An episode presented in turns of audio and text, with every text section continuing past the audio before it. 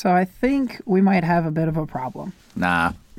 And uh, what I mean by that is, I, I think we might go to the movies too much, um, which I, you know, I didn't think was possible, but I know I at least am officially a regular at the AMC theater near our house. I went over there the other night to watch uh, Love Simon, which we're going to review later in the episode. And I go in there, and the guy's like, "Hey, man, like, uh, where you been? I haven't seen you in like a month." and I had to like explain to this fucking guy that I had been like traveling and and not been going to many movies lately. And he was like disappointed. He was like, "Well, it's really good to see you again, though, man. Glad you're glad you're back and stuff." And like this guy missed me at the movie theater because I haven't been to the movies, and it's been maybe a month since I've been since I've seen that guy. So I think um, I think we maybe go to AMC too much if that's possible. I don't know. Well, because he also told me the same thing when I went to Love Simon last Tuesday, I think, uh, last Wednesday. And really, it's not the fact that we haven't gone to movies in a while. It's because we've gone to the other movie theater in town. Yeah, we've been cheating on him. I felt I felt guilty because he was really nice. He's a nice dude. He always talks guy. to us when we go in there, and we were cheating on him with the theater across town that has the recliners, Mm-hmm. And he picked up on that. So I felt shitty. I don't think he underst- I don't think he knew that we've gone to the other theater. I just think maybe he thinks we don't like movies anymore. Oh, he suspected something. You I think could see so? it in his eyes. he could yeah. smell it on us. He could he could smell my conceit. He's like, I could smell Marcus on you. I was also alone um, when I went in there, and Mm-hmm. he's like, "Hey, dude." He's very much like a dude guy. He's like, "Hey, dude. Like it's been a while, man. How you been, bro?" And then we kind of caught up for a little bit, and he's like, "So what are you seeing tonight, man?" and I was like, "Well, I'm gonna go to Love Simon." And he goes, "Oh." All right, well, six bucks. so I think uh, I think he, I don't know what he was assuming. What what would a person assume just because I was trying to go to Love Simon by myself on a Monday night at five? Yeah. Nothing wrong with that. Sure. Oh, fuck you, man. it's lucky you got a girl to go with. you get to go to Love Simon and no one judges you. What episode are we on anyway? Oh yeah, is it my intro? I believe. Yeah, you're dropping the ball. Fuck. Let's get to the point. yeah. Um, rewind. Cut it out. I'm not cutting it out. I'm leaving it in. Everyone should know how fucking dumb you are. You one jo- Wow. you have one job. One job. Bring people into the show. You know, for this one episode, I was gonna bring because it's a special you fucking episode. were not. It is not a special episode. It is. You don't even know what fucking episode It's it is. episode thirty-seven, and it's my favorite number. So Why is 37 your favorite number? because it's a mystery. What? Jesus Christ. Seth Ott is in the house. It's actually uh, it's actually from from Clerks. You remember? Uh, Oh, you, because how you many suck, dicks? You is- suck thirty-six dicks. Thirty-seven in a row. Okay, that's admittedly a funny scene. Yeah. Seth Ott and Cody Michael here, folks. Episode 37 of the SoCo Show. Um, a lot of good news and stuff this week. So we're going to get to a bunch of that. A lot of stuff in movies. That's going to kind of be the main event uh, toward the end of the show. In addition to uh, the aforementioned Love Simon review, uh, we're also going to have a review of the first episode of HBO's Barry in TV. We're going to talk a little NFL news in sports and uh, update you on a couple upcoming games as well as uh, a game that came out today in video games. So, before we get into all of that, we have to, of course, talk about our wonderful sponsor, Audible. Our wonderful spirit. I had two vodkas. Do you think uh, before we get into this this ad, I mean, obviously, I mean, Audible kind of knows that that they sponsor us, They right? have no fucking clue. well, because you signed up for it, so at least they have a registry of it. But we could say whatever we want about Audible. oh, absolutely, we could. Yeah. What do you want to say about them? I want to say that they're a fantastic way to enjoy audiobooks. I think that Google Play Books is way better to use. You do fucking not. have you ever actually used Google Play Books? I haven't, no. No. Well, don't. use Audible. And if you're going to use Audible, uh, don't forget to go to audibletrial.com slash SoCo, and you're going to get your first month free. You're gonna- Free! I forgot. Jesus. Again, one job. I have more than one job. Your first, uh, you're going to get, like we said, your first 30 days, and you're going to get your first book credit for free. Free! Oh my gosh. Um. Yeah, this has completely thrown me off. You've you've thrown my rhythm off, and you've wrecked the whole show. Yeah, we'll Now go to Audible, go to- not going to keep paying us. go to www.googleplaybooks.com slash SoCo trial. Get the fuck out of here. Team Audible all the way. Audibletrial.com slash SoCo. Uh, one month plus you're free. Basically, folks, you're getting a free audiobook, okay? Go- Follow the link. It's in the description. Get yourself a free audiobook and enjoy maybe something like Ready Player One. Of course, we have that. Uh, the feature movie is coming out this weekend. Um, so maybe after you catch that, you can check out the audiobook. It's uh, one of our favorite, maybe our favorite collectively. Free! Oh, God. I, I'm just trying to get through this fucking ad. anyway, just go to And- click click the link in the description. Audibletrial.com slash SoCo. One month in your first book free. free! Audibletrial.com slash SoCo. All right, let's get to the show proper, and we're going to start as always with Sheik Tweets. I call you a punk.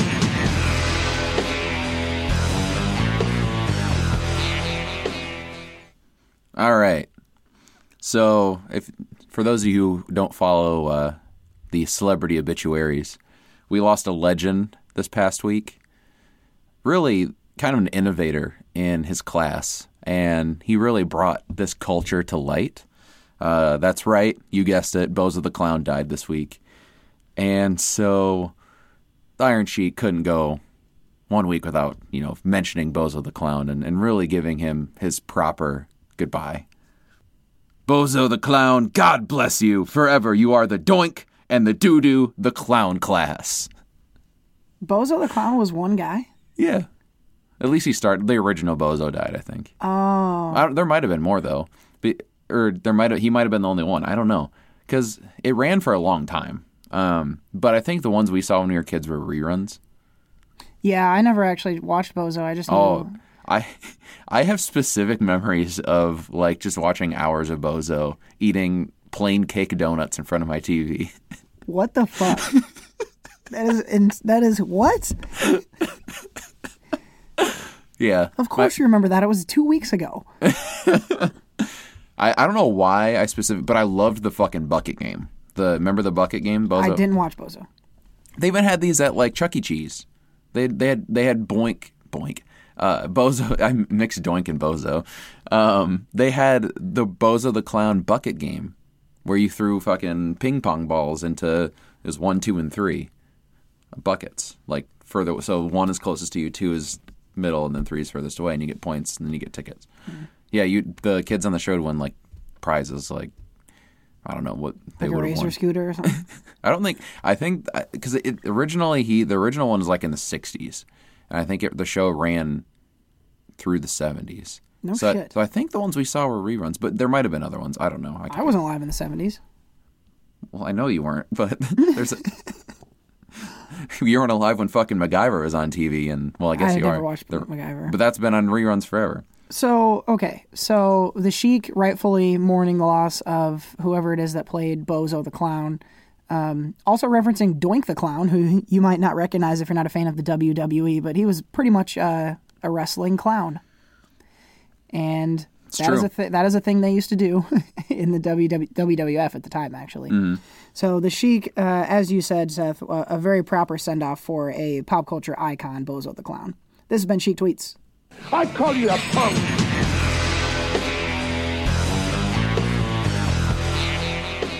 Okay, so to to to uh, To put this to bed. Yeah, to get the answer here. So the original one is the one that died.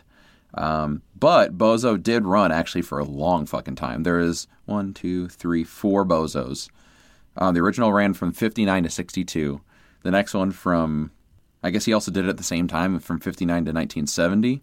The next guy was 1960. So there must have been overlaps to 2000 or to 1980, 1984. And I think the ones that I watched was uh, Joey D'Auria from 1984 to 2001. It went till 2001.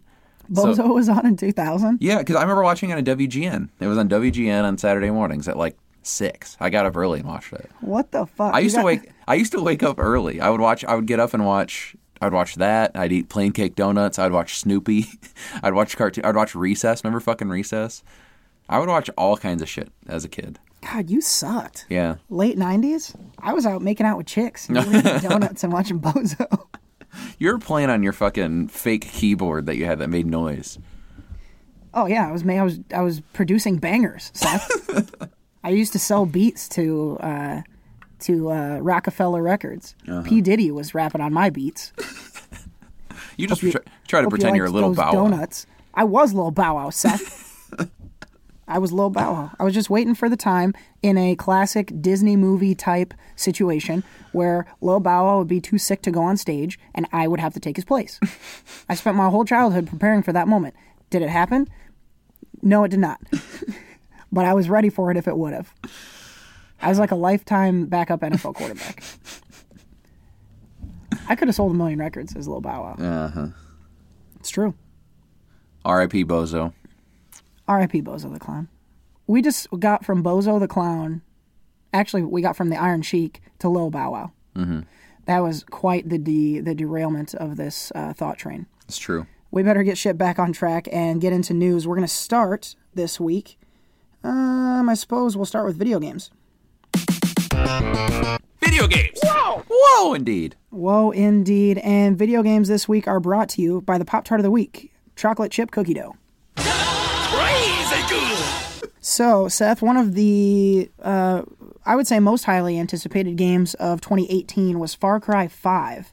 And that dropped today, today as of recording, of course. Tuesday, Tuesday, March 20 March 27th. which is one month from the Avengers as well. Ah, one month countdown to the Avengers. Anyway, that's neither here nor there. Yeah, it is. Um, Far Cry excited. 5 dropped today. You picked it up on day one. You've gotten an hour or two into it. What are your initial impressions? I picked it up and set it down. That's it. So it stinks? No, it's great actually. Um, no, for real. Yes, I did play it, and about yeah, about an hour or so in. For those who haven't seen anything about it, uh, heard anything about it, it's it. This one takes place in America, I think in like Montana ish area, and it's kind of like a loose, uh, a loose, loosely based off of the Westboro Baptist Church, kind of like crazy radical religion. Um, these people like murder, of course, because it's a video game. So Well, it's maybe more like um, like Heaven's Gate, David Koresh, kind of, right? Than I don't, I don't know what that is. So it's like a guy who says he's the Messiah, and they kind of, they all kind of No. flock around him. he's not because he's not he's he is they call him the father but he is he's not god. Like he's not calling himself god. Oh, okay. he, like he's he's going like how um phelps? Yeah. he's like the leader. You know he's the all-saying guy for the family but he's still god as the the holy one. Like they're base the he, anyone who opposes them are called the sinners in the game. So, so i mean it's it's he's taking the word of god very literally type of thing. Word. but but murdering. So That sounds like a shithead. Yeah, it, it's it's so basically kind of how the game's set up is one you can approach it any way you want, which is really cool. Uh, you can be stealth about it. You can do a mix of stealth and and guns blazing, and then you can do, of course, like the guns blazing, you know, bombs everywhere. Shit. I I choose the stealth. I prefer the sneaking up guys and breaking their necks. you actually sneak up on them, and like if you have a weapon or whatever, I had a shovel for a bit. I just brained a guy with a shovel. Jesus. That's pretty cool. It's just a huge landscape. So there's there's the main the main bad guy, Seed. I think it's like Joseph Seed or something like that. Gross. And uh, then there's three main parts of this giant area that you're in. North, there's like north, east, and west type thing. And there's in- a, ba- a main bad guy in, in all of them. And of course, I, I assume that I'll be going through and killing those guys, then eventually getting to the, the main bad guy and killing him. But there's a bunch of different type of, types of missions. There's rescuing civilians who've been caught by these people, like liberate people who can be your fighters with you, so you can create like your own militia. Waypoints that you free from from the crazy cult, and then there's like monuments you destroy. So that type of thing. So there's it's it's kind of like it's kind of like uh, Horizon when you saw me play that. There's different mission types and you clear the map type thing. So yeah, I, I've I've really liked it so far. I think this one is a more modern take on some of, some of the other Far, Far Cry games, which have been more war type stuff. Whereas this is more of like a just kind of like your own army and and has more modern weapons and is not all about like the the animals in the in the area. Which you can actually there are animals you can there's like dogs and stuff you can have attack and all that. But yeah, I'm excited. Excited to play more. It looks gorgeous. Yeah. We've of course got the the 4K HDR TV mm-hmm. with the PlayStation Pro, and man, does it look! When I remember when I, I walked in the room and you had it on, and I kind of looked at it, and I was like, "Is that a game?" Yeah. Because it was it was holding for a long time on a guy's face, and it Right. was remarkably realistic. yeah. The Far Cry game, Far Cry games have always been really graphically strong. Mm-hmm. And I didn't. I of course expected this one. It. I actually thought about this when I was playing. it. I was like, I know this game looks great, but it's not a shock anymore seeing it because all these games have been really, really good looking in the last few years. I think it takes a game to have some sort of different type of art style to really do it, and I, that's kind of like where I'm excited for uh, the next game to talk about is God of War. Uh, that one's gonna have some pretty cool art, but it's gonna be this one's gonna be a little bit uh, a little bit different. We've already talked about the combat, but this one's also going to have a longer playing time, 25 to 35 hours total playing time. So that that'll be really interesting. So if, if you were to because you've you've seen the other God of War games played, you played a little bit of them. Yeah, Um, now, for all accounts, this is different. But what do you think this means for? For one, what do you think? Because movies and video games are pretty similar in terms of like length, how how they feel. What what do you think the longer playtime means for this, and maybe in general, what do you think about the longer games like that? So I think that this um, that this new edition of God of War, based on all the news we've heard so far, really wants us to take it seriously. Mm-hmm. I think it wants to tell us a story um, and wants to really just be a real experience, more of a cinematic one than just again just mash box until all the guys are dead and pick up their little souls or whatever the fuck. So it'll be cool if they can pull off this pivot. Um, we shall see. But I think really what they're going for, they've enhanced the combat system, they've lengthened lengthened the game. I, I think it seems to me like they just they just want to be taken seriously. It Yeah. seems almost like when I hear things like enhanced combat system, longer play time, potentially some open world elements, it sounds like they're gearing for maybe a game of the year type Yeah, you know, more of an awards bait kind of game. So I don't know. You- You're more of a fan of this particular series than I am. I go back and forth between, you know, open world games and a more tight story.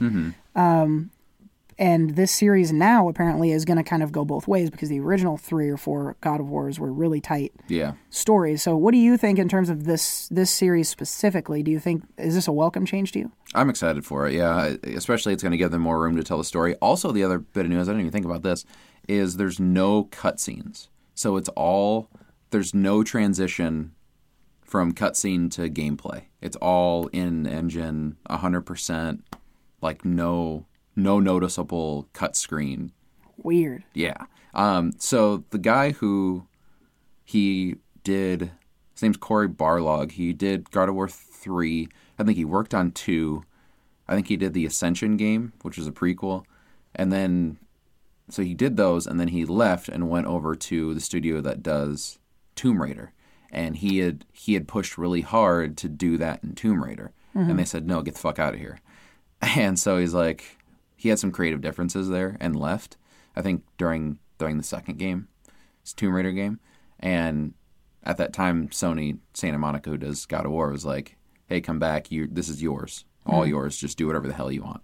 And so, yeah, he he implemented that from day one. Um, the other thing that's crazy too. So I've I, I think I might have told you about this a long time ago, but I knew someone who I worked with in the past that her friend works for Sony Santa Monica. And I asked about God of War. I was like, is there any more God of War? And she's like, can't say anything. And this was in like 20, late 2014, early 2015. So this is a long time. This game has been in development for a very long time. And so I'm that makes me even more excited because I just they had to put so much work into this game, and especially if it's 25 to 35 hours long. So I, I'm I'm very excited for this. Um, also, too, like I I don't know because what I'm hearing, I don't know how much actual open world is going to be. I think it's going to be a bigger world. It's, it's less linear, they said, but I don't think it's going to be exactly a completely open world. So it'll give you more time for exploration. But I think the majority of that 25 to 35 hours with that 10 hour window in there, I think it'll be still very story driven and very, you know, give you the. It's going to be like you're on a kind of a loose rope. Like the rope has some slack to it, um, but you're still going to be pulled along. Maybe some optional side mission type stuff. I don't even know if that. I think it's just going to be more like kind of the world is big and you see th- you know see some things, maybe some enemies along the way. But Well, that could be cool. Uh, not on my list to buy. I'm just I don't give a shit about God of War and never been a PlayStation guy, but I know that's one that you're pretty charged up for. oh yeah, Uh, just a few weeks away here now. 420, I think, is the Yep. release date. So um, after you go buy your Pineapple Express, um, also pick up a copy of God of War and, and play through that. Sure, that'll be a fun fucking combo. oh yeah. Another game we were hoping to see in April um, is We Happy Few, and you probably haven't heard anyone besides me talk about this game. um, but I've been really charged up about it for about two years now, um, since they kind of premiered some footage, some early footage at E3 a couple years back. Anyway, um, We Happy Few has really been in a production nightmare. They they were working on it, then they pushed it back, then it got bought by a studio, and then that studio pushed it back. It was supposed to come out in April, um, but now it's been pushed back. They're saying to the middle of the year, so I would expect it, you know, in uh, June or July. Um, so further delays on We Happy Few. Uh, it it has been kind of in like test betas and things like that. I'm kind of getting nervous about it at this point. Like, just bring out the fucking game. Um, but at the same time, trying to stay optimistic and you know think that that means that they'll come out with a really good product since they're taking the time to put it out. Um, I know you've seen, you know, we've talked a little bit about this. Um, it's a, more of a creepy kind of horror type game, is how it's been marketed so far. So I don't know if you had any interest in it from from Jump Street, but is this kind of delaying and, and pushing back this many times? Does that something that generally concerns you, or gives you more hope for a good product? Not not really in video games. It doesn't concern me in video games. It's happened many times. Um, the prime example is Last Guardian, uh, which is the the PS4 cat dog game, bird dog game. That's what it is. Good dog. Big old bird dog. Alone in the world was a little cat dog. That game got pushed back by almost ten years, and it was incredible. I really liked it. So I think that, and I know with like We Happy Few especially, it moved studios entirely, mm-hmm. and so, and it started off as an indie too. So I, I mean, there might be some creative differences involved and, and things like that. I think if if a game gets pushed back, it it's can usually be more positive just because they're taking more time to work on it and perfect it, and there's less expect, expectations with a lot of video games too. And I think video gamers in, in general expect games to co- take longer to come out. So, uh, no, I, it doesn't concern me. Well, that's good. I, I hope you're right. I hope it means that they come out with a good game. I've, I've just gotten really excited about this game, and I think it's going to be a lot of fun when it does come out. Um, if you want to hear more about We Happy Few, we, we've talked about it a lot on the show, but um, give it a quick Google, and you can see kind of the gameplay that was put out at E3 a couple years ago. Um, I think it's got potential to be really, really fun. Um, one other side piece on We Happy Few also. Apparently, there's a movie in the works, um, which is funny because the game hasn't even come out, but Right.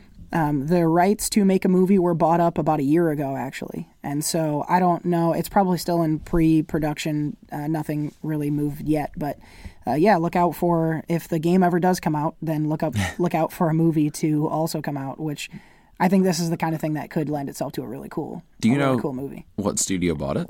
Um, I can tell you, yes. Was it Blumhouse? No. I was gonna say if Blumhouse did it, they'd make a sick movie. Yeah, that would actually be really fucking awesome.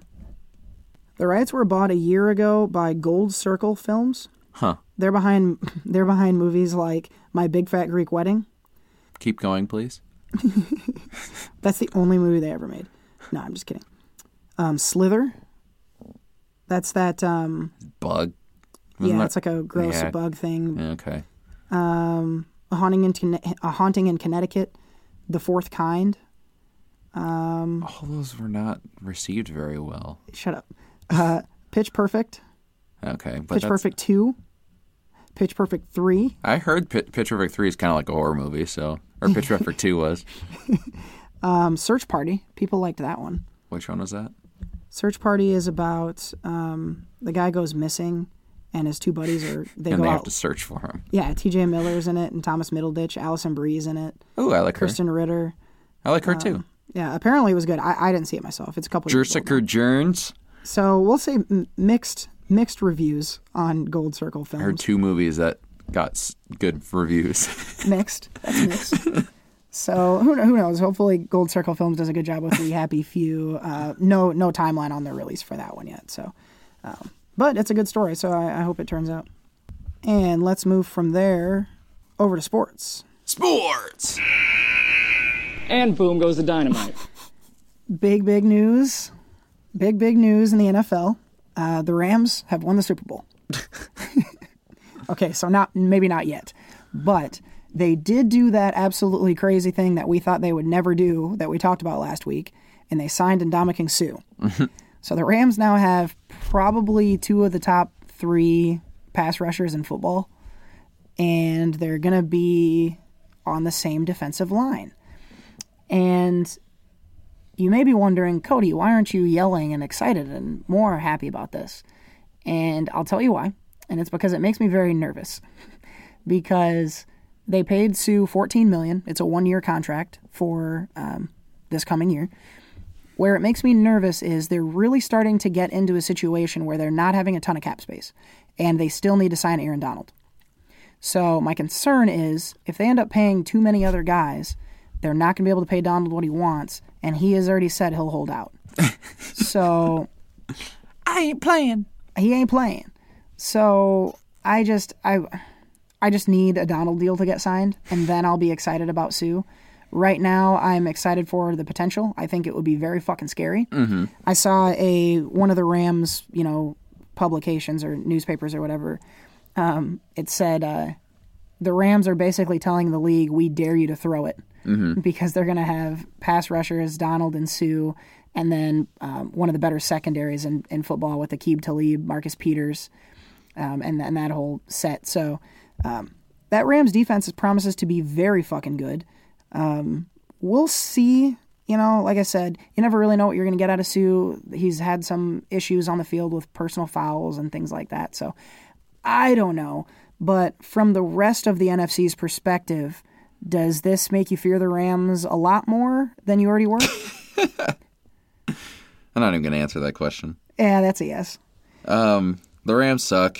Just might as well give it up now. No. Obviously, their defense is, is much better than it was last season already. We'll see. I, I mean, it's it. I mean, it's it's going to be. You already you know already you already know how I talked about the Vikings. I mean, I don't expect much from them this season at all. So, but uh, yeah, I mean, it's going to be between going to be between the the Rams and Eagles. I think for the NFC Championship spot, NFC Championship in general, and uh, yeah, obviously that Sue makes them better as long as they can sign Donald up. Um, kind of just a weird note. Did you did you know that Michael Bennett, the the defensive end for the Eagles, went to jail after the Super Bowl? Did you hear about this? Yeah. Uh, he pushed down an old lady to Apparently. get to get on the field. But apparently, no one saw him do it. Well, he just got he got I think arraigned today, so something's going to happen. Oh. He's going to, to court for it. The other thing is the Rams are spending still tons of fucking money on their stadium. They today at the the owners meeting. Did you see this? Uh-uh. At the owners meeting, they um, are voting to increase the debt limit for the Rams' new stadium, um, which is now projected to be at four point nine six three billion dollars. What the fuck? I thought it was only going to be two. Almost five billion with the B. Jesus. Hey, LA, man. LA don't care about money. Oh, Christ. They need a sexy stadium because they're bringing in all these sexy players. Another one in the news, you may have heard, Odell Beckham is, I guess, being shopped around by the Giants um, after his whole. Oh, he had a video surface of about a month ago where he was partying with a stripper and there was some drugs and shit. So it sounds like the Giants would love to unload him and uh, and make a trade. One of the teams that has shown interest is the Rams, which again is one of those things where I would love to get excited about that, but I would rather them sign Donald and quit fucking around than bring over Odell Beckham. That would give them like six or seven players on their team who have all who have each been ejected from games for like fighting, mm-hmm. and that's not really what you need. Too many of those guys is maybe a detriment. Um, now on the flip side, Beckham is pretty much exactly what they need on that offense right now. So who knows? But uh, I, I don't know. What tell me what your thoughts are on Beckham with his whole partying thing, and then the Giants trying to potentially trade him. I mean, he's going to hold out regardless of where he goes. So I think that's. I think that's. I mean, obviously there's the partying thing and and all that, but with the drugs and the video. But I think the majority of this for the Giants is is is the the money thing.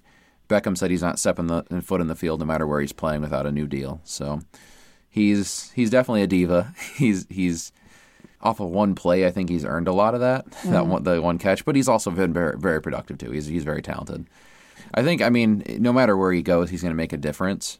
He clearly has made made a difference for the Giants. I think I saw a picture come up of of the stats compared, which there's clearly a lot more wins, but even so, with him being on the field when he's not, or compared to when he's not with with the Giants, they still have a losing record. Mm-hmm. So I think that he's going to make a difference offensively for any team. I think the Rams would be a huge. They, I mean, they'd have to win the Super Bowl at that point.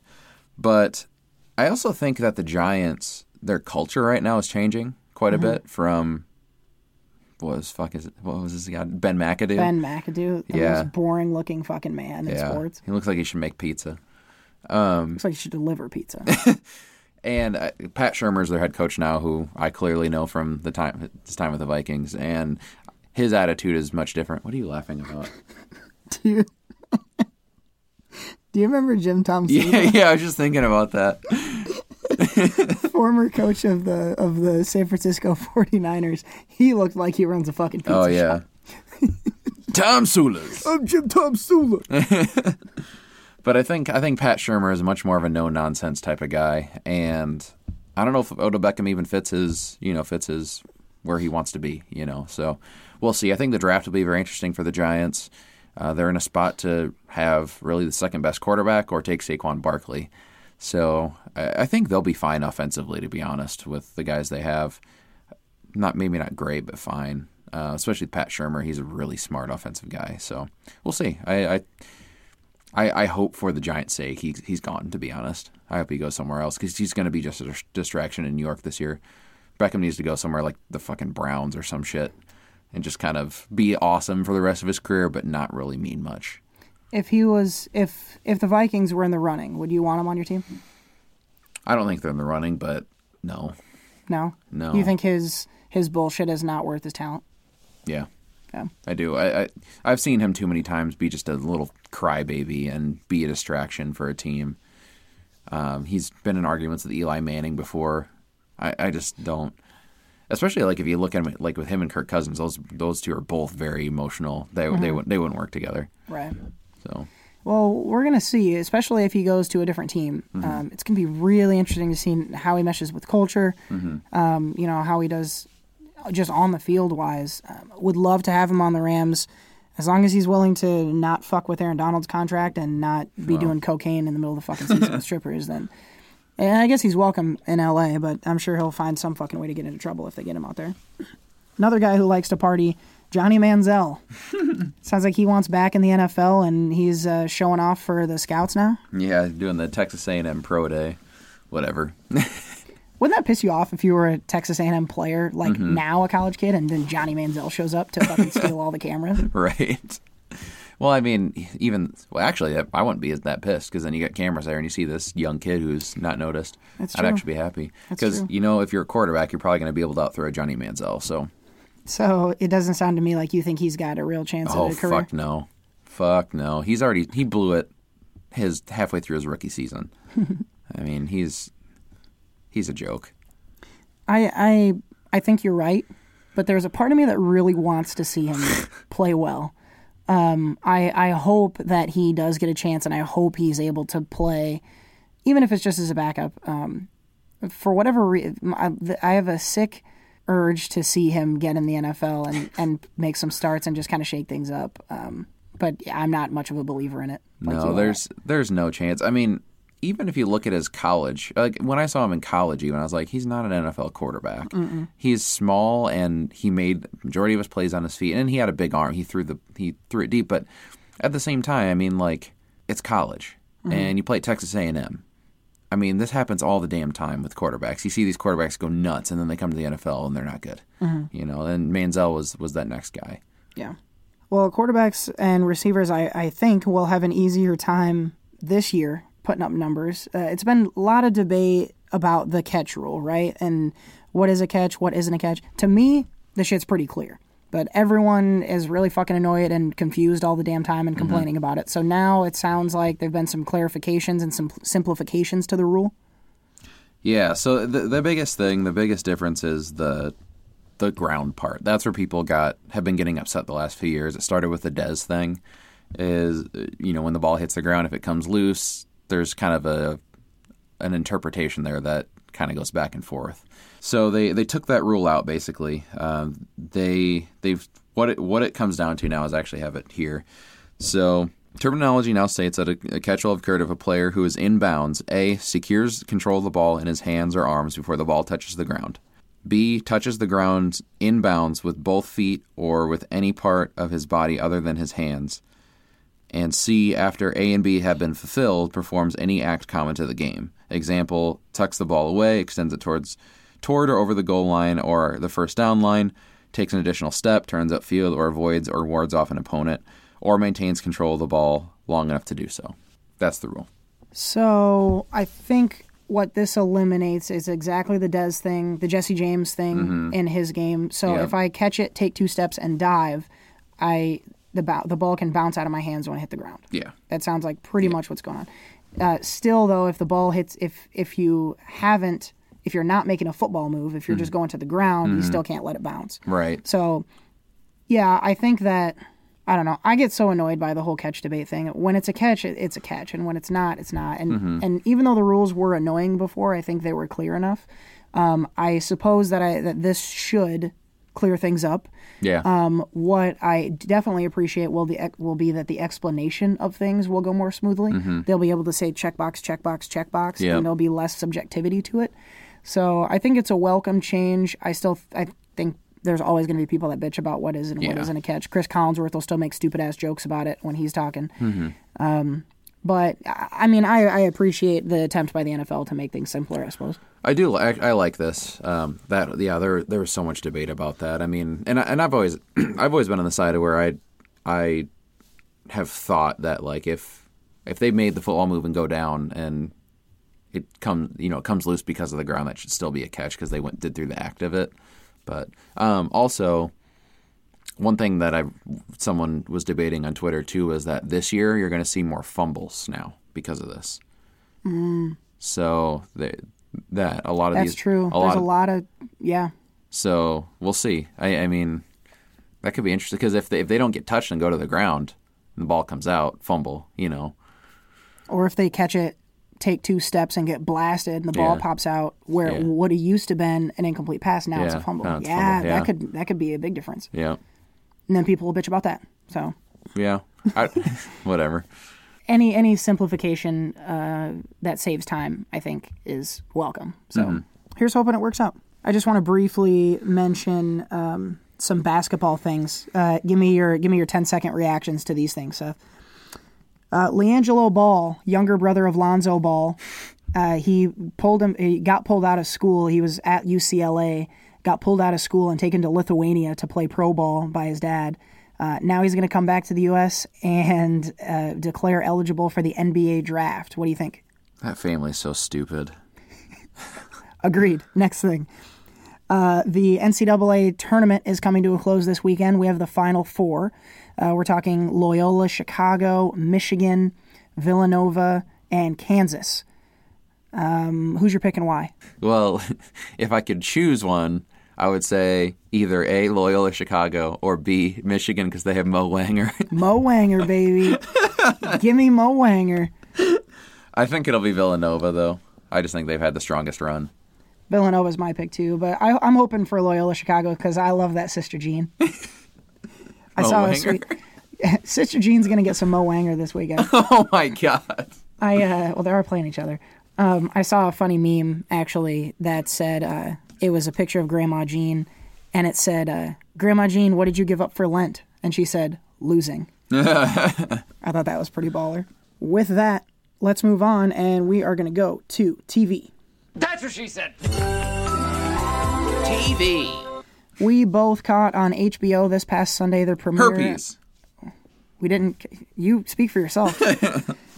but what we did definitely both catch was the premiere of the new show Barry on HBO. Uh, this is the new show developed or co-created by Bill Hader. It Also About stars Barack in. Obama. It is. It's about Barack Obama, and uh, he's played by Bill Hader.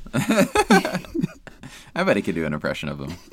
He probably could do a really good one. Yeah. Uh, Barry is the story of a, uh, I guess, a hitman who, through a funny series of events, ends up deciding he wants to also become an actor. So it's kind of a little bit of a drama, comedy kind of thing. You and I were both very excited about this. We both watched it as soon as we could. What were your thoughts on the first episode? I really liked it a lot. It's it's got like it's got like kind of a Dexter-ish vibe, which I really like about it. He even wears kind of the same shirts that Dexter wore. They're both tall and creepy dudes too. um, but no, I, I really liked it. I thought there was some good funny parts. Uh, I, I really like the whole double life thing in movies and shows and stuff. So it, it's definitely got me intrigued, and I'm, I'm very excited to, to con- continue to, to watch more. Uh, he directed uh, he directed this first episode as well, Bill Hader, and he co-wrote the first episode. And I don't know how many more he's going to continue to co-write, but I think he'll co-write always. really, But I know he came uh, up with the idea. Yeah, he's he directed the first three episodes. Okay. So we'll see how those are. I'm in agreement with you. I'm excited Yeah. about this show. Uh, I think the side characters are going to be Yeah. kind of fun and interesting. There's a really good cast around him. Um, yeah, I'm hopeful. I'm definitely going to continue it. Oh yeah, Well, in case you forgot, Netflix loves nostalgia, and so they're going to bring back another one of our childhood uh, shows that we watched. I'm talking, of course, of Where in the World is Carmen Sandiego, which I'm sure you remember the title of if you're our age. Um, we we at least I didn't remember what the actual show was about earlier.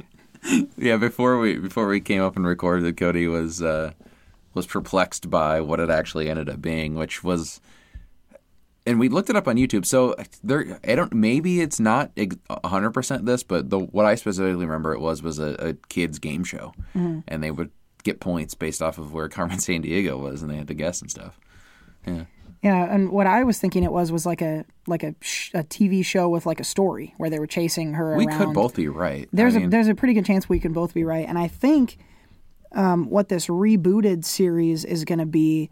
Well, it's animated. Mm-hmm. Um, they have cast the the lead. Uh, her name is escaping me now, but uh, the lead from Jane the Virgin is going to play Carmen Sandiego, and uh, Finn Wolfhard has also been cast. really. Um, his his his his character's name is Player, so I don't know if that means that he's a player on the show. Um, the, these are just voices too. The whole thing's animated, so really confusing about like what exactly this is. I didn't spend a lot of time researching it, but um, I guess exciting. Good for the youngins that they'll have. Where in the world is Carmen Sandiego to watch? Um, always fun to learn about geography, I suppose. So a lot of cool stuff. I miss kids' TV shows, especially uh, specifically kids' game shows. Yeah, there. I know you were a big fan of Guts. Oh my god, guts! And then, but more, I, I liked the. I liked the. That's probably where my love of trivia came from because like they had. Nick Arcade is probably my favorite. That's one of the. That's one of the other ones I'd wake up really early and, and watch. Jeez, you and your fucking. Uh, Legends of the Hidden Temple. Come on, Blue Barracudas. Are you kidding me?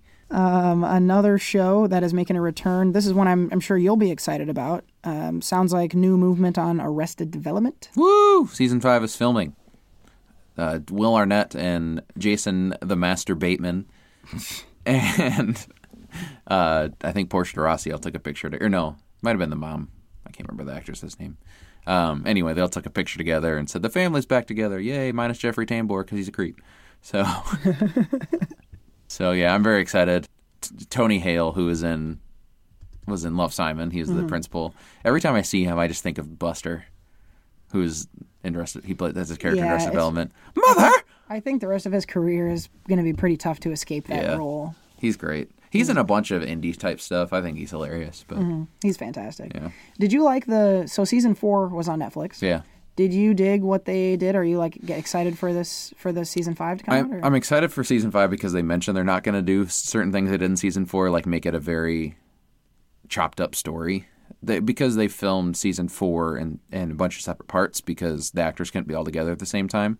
That that's why it was so weird like that. And Michael Hurwitz, who's the creator and writer and all that stuff, he said that season if he does a season he said this a while back if he does a season five it's going to be all of them together and then they confirmed that they're going to be able to film at the same time so i'm excited for that to happen Well, there you go. A lot of, lot of big fans of Arrested Development. Um, never really was my bag. Yeah, I gave it a couple Yeah. tries, but uh, it didn't really stick with me. But I know that, that you're a big fan. Yeah, and Ron Ron Howard confirmed a while back he did some more voiceover, so Oh, cool. I love when he does that. His voiceover is pretty fun in that Yeah, show. I'm excited. Very excited. We saw. Um, you may remember from the the WB tour that we went on. Didn't we see the uh, the airplane cart thing? I think we might have. Or was I, am I thinking of the Universal tour? I don't know. I've seen that fucking airplane thing. I can tell you that much on one of the tours we went on in LA. That exact one is actually in the background of some movie as well. Like a random fucking movie has that that exact car in it too, and it even says Bluth on it. Like they did it on purpose to put it in there. Really? I can't remember what movie it is, but That's funny as hell. yeah. I love that kind of stuff. All right. Well, we've got a lot of movie news to get into, so let's jump into it. Quiet on the set. Can we please have quiet on the set? Movies. I Suck. no, I don't suck, but I do have a- Suck. I don't suck, but I do have a retro recommend. Ooh.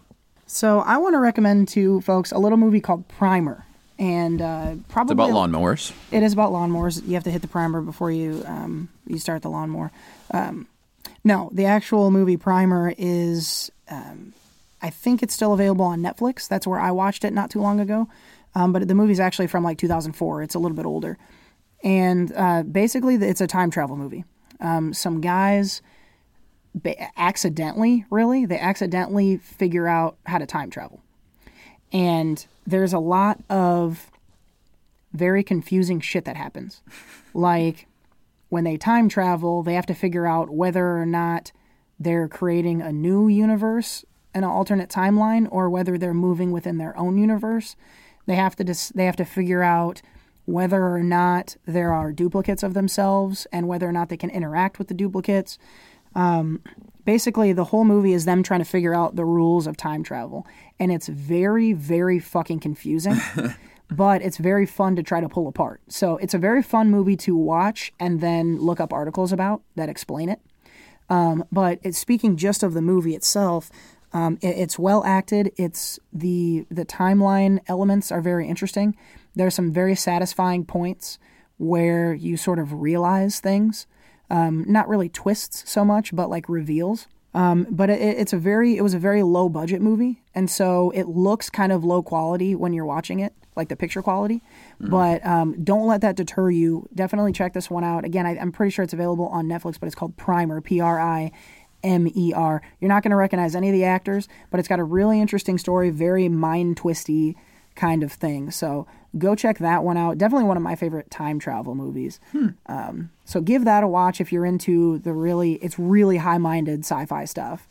Um, a little bit hard to digest at points. It's it's not for everyone and their fucking brother. Like it's a, it's pretty smart. It doesn't dumb things down for you either. So um, if you're in for a, a little bit of a challenge, give Primer a shot, and then you're going to need to read some articles afterwards. But it's really fun to to kind of learn what's going on in that one.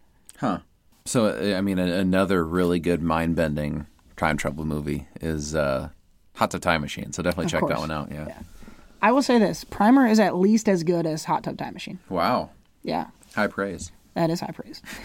so uh, check out Primer. That is this week's retro recommend. Let's get uh, let's get into the meat of the movie stuff. We have a couple reviews. Meat. Gross. We have a couple reviews. Jesus Christ. we have a, a couple reviews that we'll get into, as well as a, a, a little bit of a news segment, uh, and we'll talk a little bit about that when we Nude get- segment. yeah, when we get to it. But uh, let, us start with news, and here's what I want to start with. Um, apparently, uh, the Cannes Film Festival, which I think is in France, um, they have apparently come out and said that Netflix is not welcome. Netflix cannot compete with their Netflix movies at the Cannes Film Festival. And sort of the same day that that came out, there was another bit of news that apparently in an interview, um, Steven Spielberg was asked if he thinks that Netflix movies should be eligible for Oscars, and he said no. No. He said at their he said at their core they are made for TV movies, is what he said, and that even though some of them are very good, they should maybe be they should maybe qualify for Emmys, based on their status as TV movies, but he does not think that they should be in the running for Oscar movies.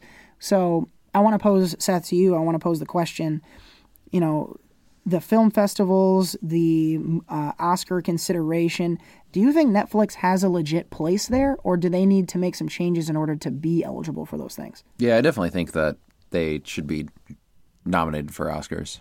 I think it's ridiculous that people are going against them because they're making. I mean, a lot of the movies have been kind of trash re- recently, but they made Mudbound, which I thought definitely should have been uh, Oscar nominated for Best Picture, but it was nominated for uh, Best Supporting Actress, Mary Mary J. Blige. So that's cool. The, these movies are being made by they're they're way bigger budget than a TV movie. They're made by serious filmmakers, uh, written by serious screenwriters, and the production is just as big, if not bigger now than all these Hollywood movies. I mean, look at Bright that had a budget of a crazy amount, like I think it's hundred million at least. lot. Yeah. So I mean, and if you look at it now, I mean, a most people watch their movies through streaming. It's just a fact. Mm-hmm. Less people are going to the theater than ever, and the majority of like TV screens and home theater systems are better than what you see at a movie theater anymore. You know, A lot of so times, yeah. it's the fact that people, and and the other thing too is like, how many people do you think actually go to to the theater to see the Best Picture nominees? The majority of the Best Picture nominees are out before, on a DVD before the Oscars come up. I mean, like, Call Me by Your Name, Shape of Water, I Tonya, Florida Project. All these movies came out on DVD uh, two weeks before the Oscars came out. So, I, I mean, it's it's just how people watch movies now, and, and for them to discriminate against that, maybe maybe so much, maybe not so much for Cannes. Cannes is it's still kind of, I mean, it's it's popular, but it's not like the end all be all. The mm-hmm. Oscar thing, though, they should definitely be eligible for Oscars, especially if real fam- filmmakers want to to win by being the best movie every year. Well, if the best movie's on Netflix, they should compete against that movie. You know, mm-hmm. I think there's a middle ground that needs to be reached here because I tend to side a little bit with Spielberg on this. It's it's kind of challenging for me to say that a movie that never was in the theater should be up for an Oscar. I don't know why. I just have a little bit of a mental block about that. What I would love to see is for Netflix to release some of their movies in theaters mm-hmm. to get eligibility and not just for like one fucking day like they did with Mudbound this year, but actually have a theatrical release and then just instead of putting it on DVD and releasing it, put just put it on Netflix then. Mm-hmm. I think that's the that's the route that um, Amazon does. yeah, Is that right? Yeah. So I, I don't see why they couldn't be doing stuff like that. I, I just think that a theater release is important to me because I like to go to movies in the theaters. I totally get what you're saying though. Most people are watching their shit on mm-hmm. streaming. I don't know. This is a really hairy. I think that something, and I think the Academy at some point will say something mm-hmm. about what it means to qualify. But um, I, it, I definitely think it's well within the rights of the the festivals to decide who they want to let in or whatever. The Academy is going to na- need to make much more of a wide-reaching statement about it, though, because Well- they're kind of the end-all, be-all. And I agree with you. I enjoy going to the movie theater. Um, there already is a, a, I think it's a two week theatrical run movies have to have to be eligible for the Oscars. Okay. So there already is that guideline. Um, I think Mudbound did it, and I do know for sure that Irishman's going to do it. yeah, at least two weeks. I think he might try and get more out of it, which doesn't come out until 2019. So mm-hmm. he has a while to work on it, and this all might change by then. Who knows? So there it is that guideline, and and I think it will have to become more more of a maybe the the academy changes on it. Mm-hmm. Maybe they reduce it to a week or not at all. You know, whatever. We'll see. Yeah, I I guess I hadn't realized that there's already a two week thing, Mm-hmm. and, and I, honestly, I think maybe that's enough. You know, as long as you're going to put it out there um, in the theaters for people to see, then then sure. half the time these movies that come out only get a i mean uh, other than your you know your arty theaters in like new york chicago and la most of these movies are in, only in theaters for a week or two florida project was at a arty theater in iowa city for two weeks you know and never seen again so It's just so hard because they have such a huge budget, Mm-hmm. and then they don't put it out in theaters. So Mm-hmm. it's like it's hard to compare it to the indies that can't afford to be out for all that long. right Um, it's just such a weird middle ground that I think we're just right now we're just on the cutting edge of it, and everyone's just going to need to figure it out. How far out do you think we are from a Netflix Best Picture? Do you think it happens in the next three, four, five years? Maybe Irishman. Who knows?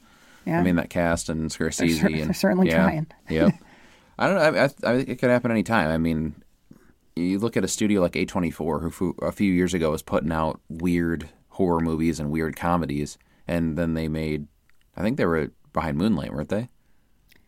They were behind Moonlight, Ladybird, Yeah. uh, Three Billboards, at least one other. Call Me by Your Name, Yeah. I think, was this year. They were like three of the Best Picture nominees were from A24. I don't know if year. Call Me by Your Name was, but I mean, it. Yeah, uh, it's studios can happen can do it any time. You know, it's it's and especially Netflix having the money they have, it can happen next year for Mm-hmm. all we know. You know.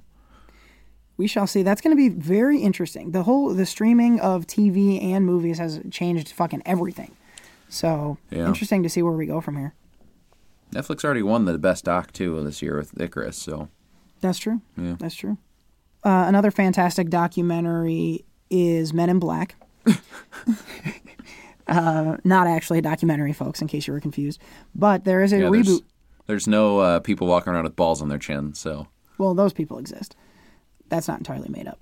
Um, Men in Black is is sort of rebooting. Um, there is an extension of that universe coming, and we already talked in previous episodes about Chris Hemsworth as the male lead. We now have his female counterpart, Tessa Thompson. Tessa Thompson. Yeah, no, Tessa Thompson is female lead. I'm excited for it. I was uh, we talked about we were hoping for uh, Tiffany Haddish, but I'm, I'm excited to see Tess Thompson. and These two reunite reunite uh, from their uh, Thor Ragnarok appearance together. So, what, what do you think? What do you think this sets up for the movie in terms of their, their dynamic and chemistry and and and how? What's your excitement level for MIB four?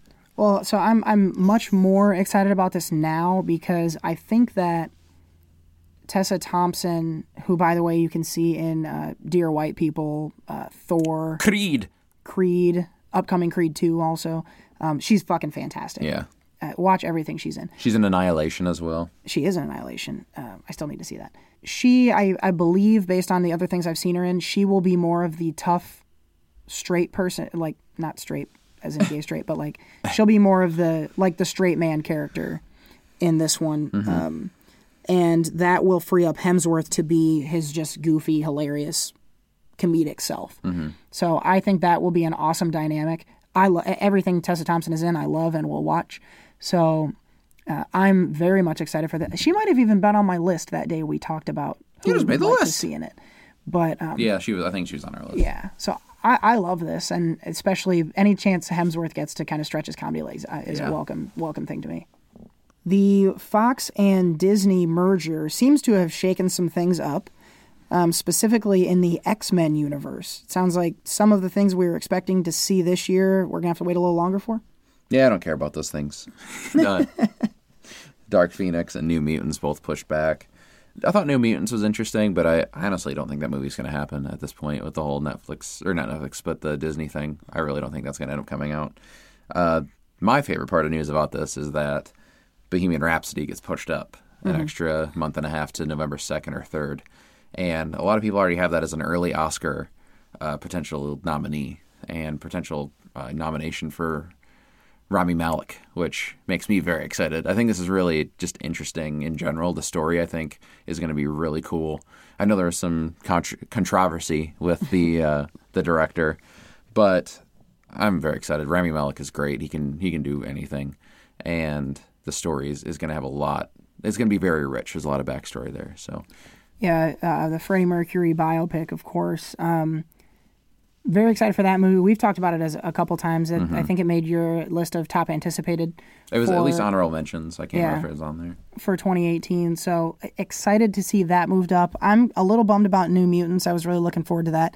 It doesn't seem at this point like anyone gives a shit about Dark Phoenix, th- really. Yeah, I think New Mutants is already made. I think it's just gone through reshoots, and Mm-hmm. now it's just with the whole Disney thing. I really don't think that's going to come out. Which is a shame because I was really excited for a, sort of a twist on the genre Mm-hmm. with kind of combining it with horror. But, you know, c'est la vie, I suppose. But uh, yeah, if it means we get that Bohemian Rhapsody performance sooner, then awesome. Yeah. So Netflix is also working with Jordan Peele right now. Him and Keegan Michael Key both are going to reunite on an animated. It's an animated stop motion picture, and uh, they're going to be providing voices for this one. So this, I guess, you could consider his follow up to Get Out. Is uh, for Jordan Peele at least Yeah. going back to Ish. comedy. Yeah, it's it's not his Because he's just movie vo- it's, yeah, it's just his voice. excited to see him going back and hanging out with with Keegan Michael Key. I love the two of them together. If you haven't Yeah. watched Key and Peele, do yourself a fucking favor and go watch Key and Peele because it's hilarious. um, but yeah, people are really anticipating sort of what does Jordan Peele do next.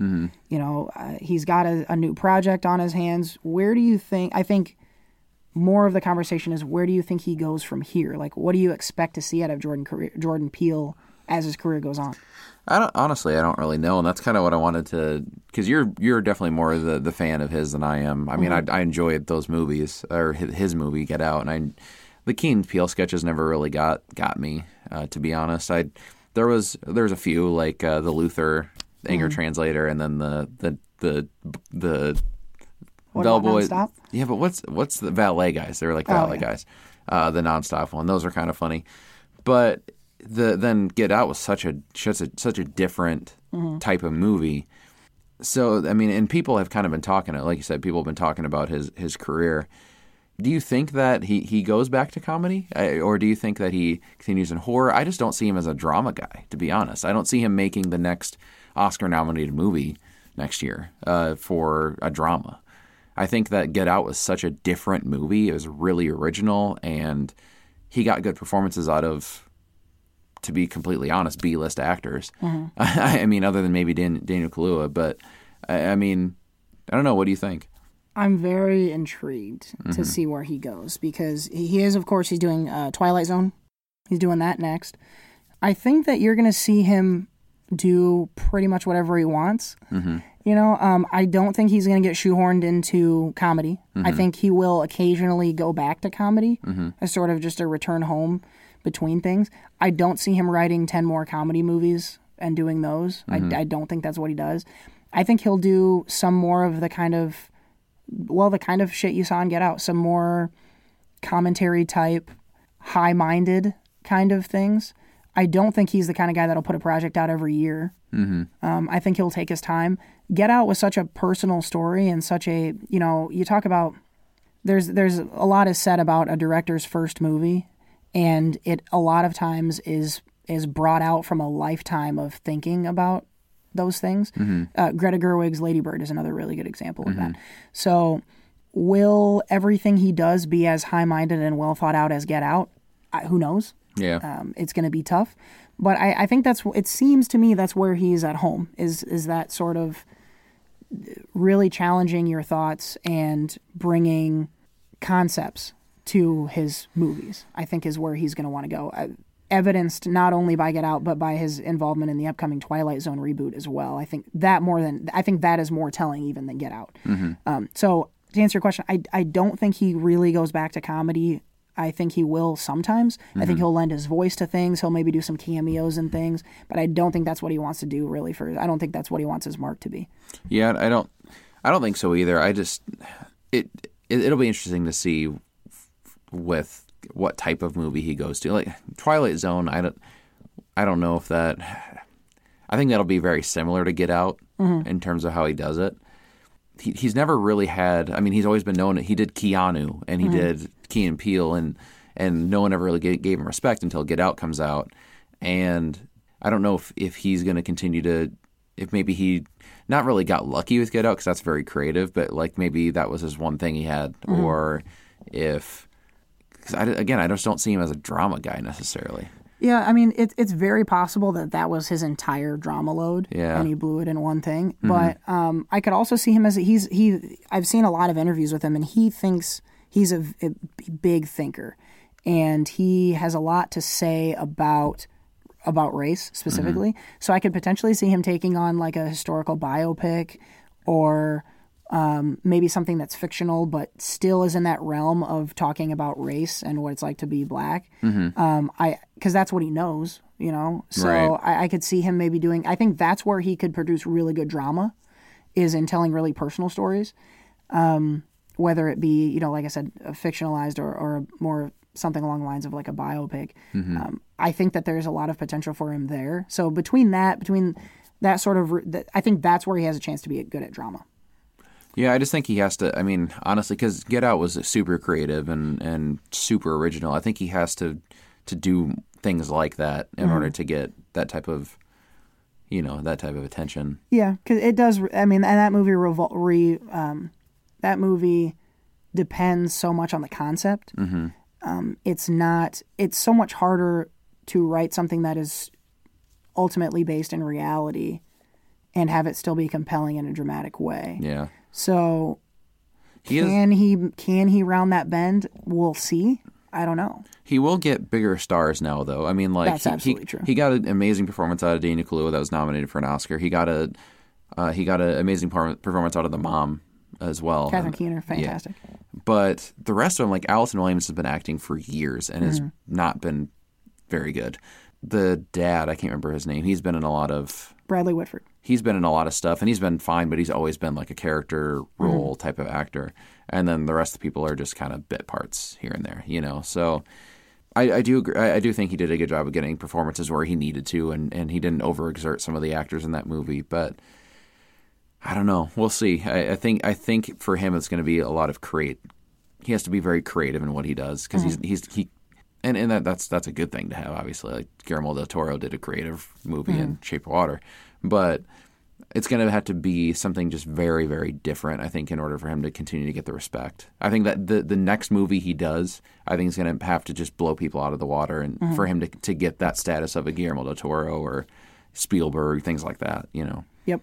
And I think what gives me hope that that is possible is that whoever it is, like whenever he says, I have a script, it's going to be a huge bidding war. Every actor is going to want to be in it, and he's going to get to do it his way. And so I'm hopeful that when he does, t- and, you know, I, and I hope he takes his time, comes up with something really great, he's going to get to make it the exact way he wants to do it. He's got that. He's got that gravitas right now, and so that makes me hopeful. Um, yeah, I'm not. Uh, it's as much as I want to be. I'm not 100 percent convinced that this is the rest of his career could be that good. right? But I am very hopeful, and there's a lot of things that I've seen that back that up. Let's pivot to a couple movie reviews here. Um, I'll start briefly with um, Steven Soderbergh's Unsane. I went and saw this over the weekend. Um, Unsane in the membrane. insane in the brain. It had a one of the ways it grabbed headlines was because of the fact that it's shot completely on an iPhone. Didn't use a cam. Well, I used an iPhone camera. Soderbergh did for this one, and uh, it's the story of a woman who finds herself basically put in a mental institution, and she doesn't believe she should be there.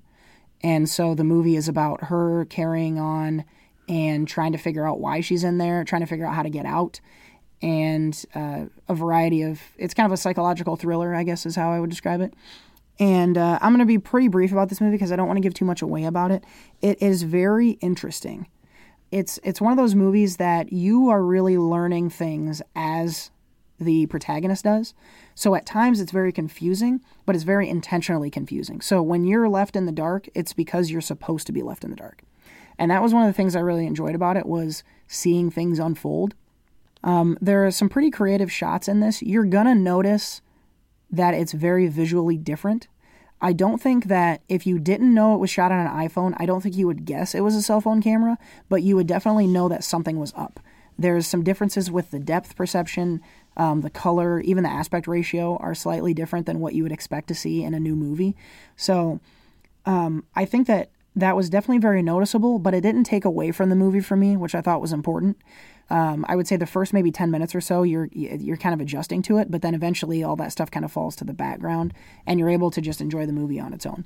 Eh, where I have a con for this movie is that there is a point in the movie where you you fully figure out what happens, and and it's sort of at the end of the second act, and when you find that out, it it incites the third act. And I think that the third act kind of suffers from that because the movie really loses its mystique. And um, when you when all of the lights are turned on, um, things are less scary. So it's kind of like the moment in a horror movie where there's a demon you never see that's chasing everyone, and then you finally see it well lit, and it's never scary again. so there's kind of one of those moments in this one um, that left me a little disappointed. Um, I really enjoyed the portions of it where I was confused and didn't know what was going on. Uh, you get a very good performance in this one out of Claire Foy. There is also some uh, Jay Pharoah in this. He in a not a funny role. He's dramatic, or uh, at least you know one of those kind of horror thriller kind of kind of um, performances. Uh, so I thought he was pretty good. It's a minimal cast, um, but it is well acted. The story is interesting, with the exception of just some third act struggles. I would say this one is a recommend, especially if you're into Soderbergh or if you're into sort of the horror thriller elements of movies. It is not straight scary. So Seth, I think this is one you could go see. um, but I would be very interested to hear what other people think about this. So I, I would give it a recommend just based on sort of a curiosity. I, I want to know what other people think. If you've seen Unsane, uh, make sure you hit us up on Twitter or um, at the Gmail account, SoCoShow91 at gmail.com. Uh, find a way to get a hold of us and let us know what you think because I'm very intrigued. I was a little on the fence about it, but um, I do want others to see though, so that I can uh, talk to some folks about it. So, so let me know what you think. The other movie we're going to review, we both went to um, separately. We went to Love Simon this week, which kind of a fun little underdog story of a movie. Uh, I think it started its life as sort of a teen slice of life kind of thing without Mm-hmm. a lot of not a lot of ambition just pretty basic movie but it came out it's gotten very good reviews i think it's in the 90s on rotten tomatoes It is. so that got our attention so we went and saw it um, i'll let you go first what do you think of love simon I really liked it. Uh, it's probably actually so far. I mean, we haven't seen a ton of movies, but it's my favorite movie I've seen this year, uh, 2018. It, uh, yeah. So, if I mean, for those who don't know, if, you haven't seen the trailer, or I'm sure you've seen the trailer by now, going to movies. But uh, Simon is uh, he's in the closet. He's he's gay, but no one knows, and he meets someone online who is in his who's goes to his school and is also gay, and they they have pen names uh, that kind of hide their identities and everything. And so it, this it, movie, there's a lot going on here. Uh, it's one part coming of age story, one part coming out story, uh, one part comedy. One point, I finally enjoy Jennifer Garner in a movie. um, one part kind of like a mystery too, which is cool. So there's there's a lot going on here, but yeah, it's just a it's a it's just a very fun movie. It's actually pretty funny as well. Um, it's very endearing. I mean, you really like all the characters in this movie, other than the one little prick. I can't remember his name now, Martin or some shit like that. Yeah. Yeah. Uh, just, I mean, there's just eh, there's there's really a lot to like. I was I was engaged the entire time, and that that was kind of partly due, I think, to the mystery of it. Um, but just again, that I like the character so, character so much is written really well. And the thing I thought really inter- that was really interesting too. This is directed by Greg Berlanti, who is the basically he's like the Kevin Feige of the Arrowverse. He's the head of all the creative stuff and uh, keeps everything in track and and all that. So. Uh, really cool that he got to do that. Wally West from the Arrowverse is in it as well. Got some 13 Reasons Why alum with uh, Katherine Langford and the guy who plays Alex Standall on that show as well. So really cool. I liked it a lot. Cast was good. Definitely a recommend for me.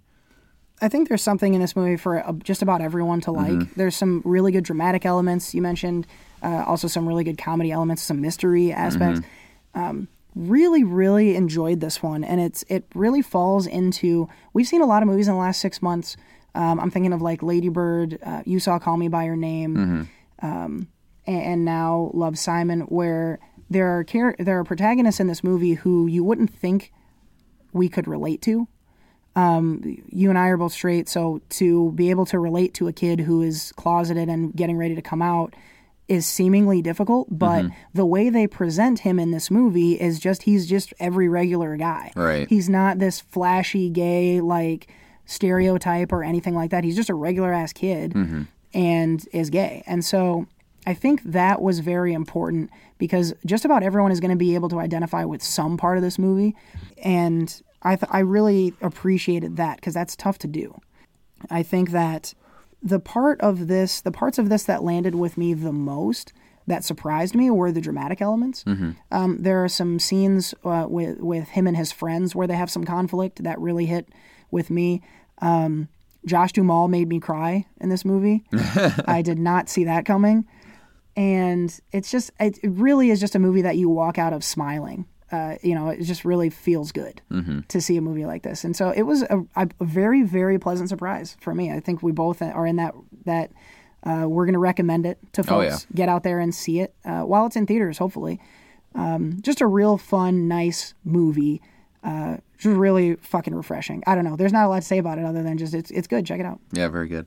The only thing that Josh Duhamel's ever made me cry about is uh, when he's holding the uh, holding the carton full of nacho fries from Taco Bell. I actually tried those out this week and they weren't too bad. They weren't too bad, folks. Yeah. So I would recommend having a, a box of nacho fries and then going to see Love Simon. You heard it here first, folks. That's a that's the first ever nacho recommend. Nacho. I want to say one more thing about uh, Love Simon, and uh, you know we talked about Call Me by Your Name, Lady Bird. Uh, I think Black Panther is another example of just like representation in movies and how important it is. And we talked about this at length about Black Panther, but the point I want to make is just that you can take a characteristic, a trait about a person, and you can make it important to the story without making it the whole story. And I think that's one of the reasons Love Simon is so easy to connect with is because he's yeah he's gay but he's not like fucking gay and this is the whole point.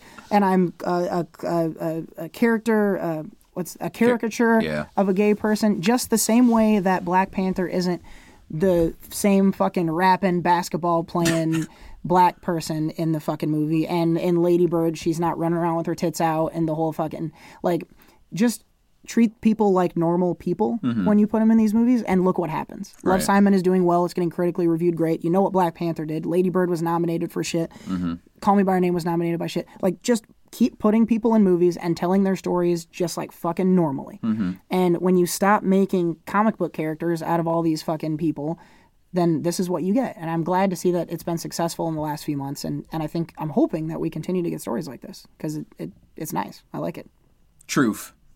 well, from uh, from that uh, nice little movie review, I want to get into a, a new segment here, and this is going to be called Seth's Soapbox. And let me tell you, folks, Seth is hot right now. Hout. He is fired up, and he's passionate, and he's got some shit to talk about. Yeah. You guys So- ever had cookies, wings, and things sauce? That's how hot I am. That is how hot he is. Yeah. Let's get into. You ever had some jalapenos go in your eye? That's how hot I am. That's how hot he is. You ever had Taco Bell hot sauce? That's how hot he is. Taco Bell hot sauce isn't that hot, really. I just couldn't that's- think of anything You just else. said hot sauce four times. Yeah, twice. Jalapenos I got in my eye once. Anyway, he's really fucking worked up. Let's get into Seth's soapbox. Just go. okay. One thing that almost ruined my enjoyment of, of Love Simon was one of the trailers beforehand. And this trailer is for the movie called Life of the Party and stars Melissa McCarthy.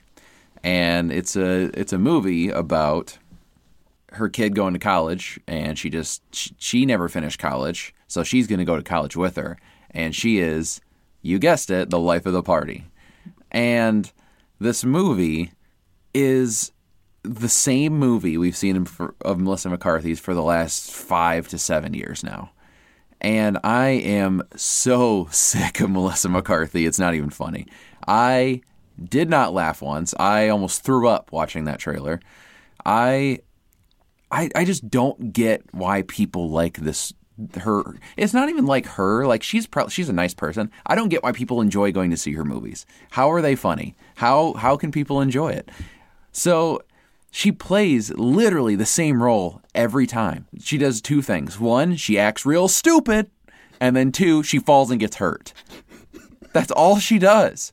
And people are like, "Oh my god!" People are dying in the in the theater. I was I was like, "Why? What are you laughing at?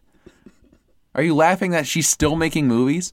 And I, I was looking back at the movies she's made, uh, just to kind of think through this, and maybe you know, maybe I did, maybe I'm too harsh on her. The only movie I've liked out of hers that I looked through is Bridesmaids. That's and guess what she did in that movie? Act real stupid, shit her pants, and fell down and got hurt. That's all.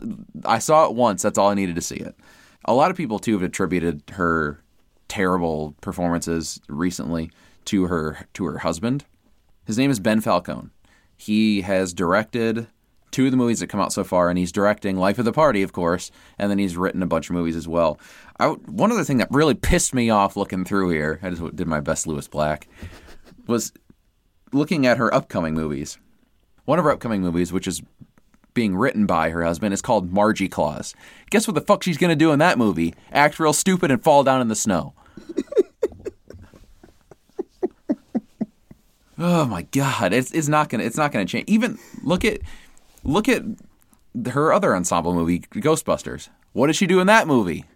You guessed it. Acted real stupid and got fell down next to a ghost in goop. Like, come on. Seriously. She should not be in a movie by herself anymore at all. She, she's best in an ensemble and not even in that. Just get her the fuck out of my screen. Are you done? I think so. Oh my gosh. Uh, for me, that was a very rewarding uh, edition of Seth's Soapbox. Um, I gotta say, I agree with you. Yeah. I'm sick of her doing the same shit. This is the same reason that uh, Kevin Hart has lost his luster to me. He does the same thing. He's, But you, you at least liked him in in uh, Jumanji, right? I liked him in Jumanji because he was less Kevin Hart than he Yeah. has been. But in, you know, uh, Central Intelligence and The Wedding Ringer and all these other fucking movies and Ride Ride Home and Ride Home 2 Mm-hmm. or Ride Along, Ride Along, Ride Home's our show. Um, he's he's too small and he is scared of everything. Like it's just it's the same. Like stop playing the same shit. Play a character. How's that sound? Instead of just playing yourself. Right. So I, I fully agree with you. I'm a little bit less hot about it than you because I'm just not going to go. But Yeah, and I, I haven't. I I haven't seen uh, the last Melissa, McCarthy movie I saw. I think was Ghostbusters, which was two years ago. by the way, you left out of your list uh, identity theft. Identity Thief, The Heat. Um, that that that wasn't directed by him though. Um, Identity Thief was, or The Heat. No, Identity Thief. I think was Paul Feig who also did. No, The Heat was Paul Feig who also did Bridesmaids. And people and The Heat was like what people consider her down, her downturn. Oh, really? It's people who hate her. There's still tons of people who love her. Like I like her as a person. She is when Funny I- as hell on SNL. yeah, I love her when she's playing a different character. She's funny. Um, also, just when she does interviews and stuff, super nice, super cool. But she plays the same thing in every movie, and it needs to fucking stop. She's doing also though. I did hear though that she's doing a dramatic movie coming up here soon. Oh, good. So something different. I'll check it out. But I'm not going to go see this fucking Life of the Party movie.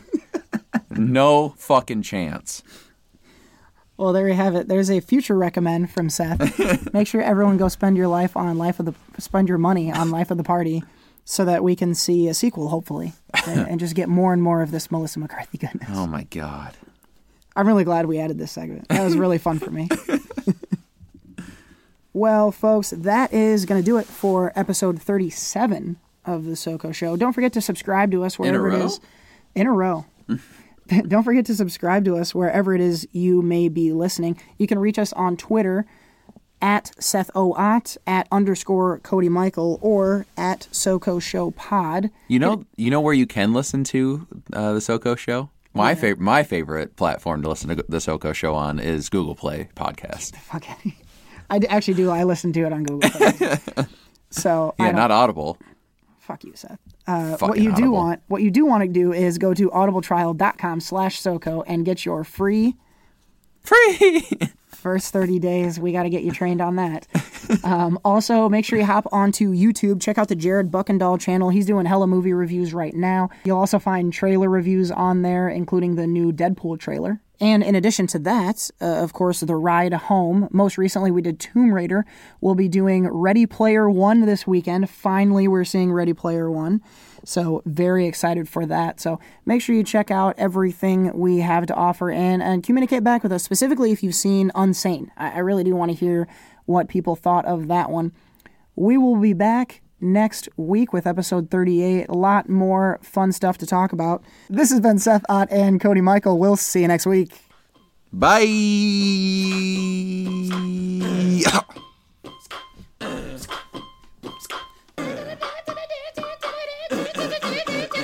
Bye.